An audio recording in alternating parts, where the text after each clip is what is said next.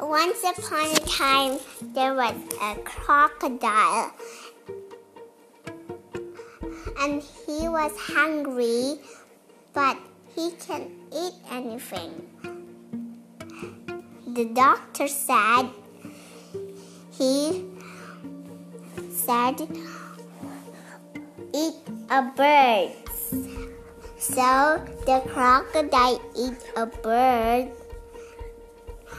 and he the far he go and he go and he was there's a lion. He is chasing the crocodile and he ran away.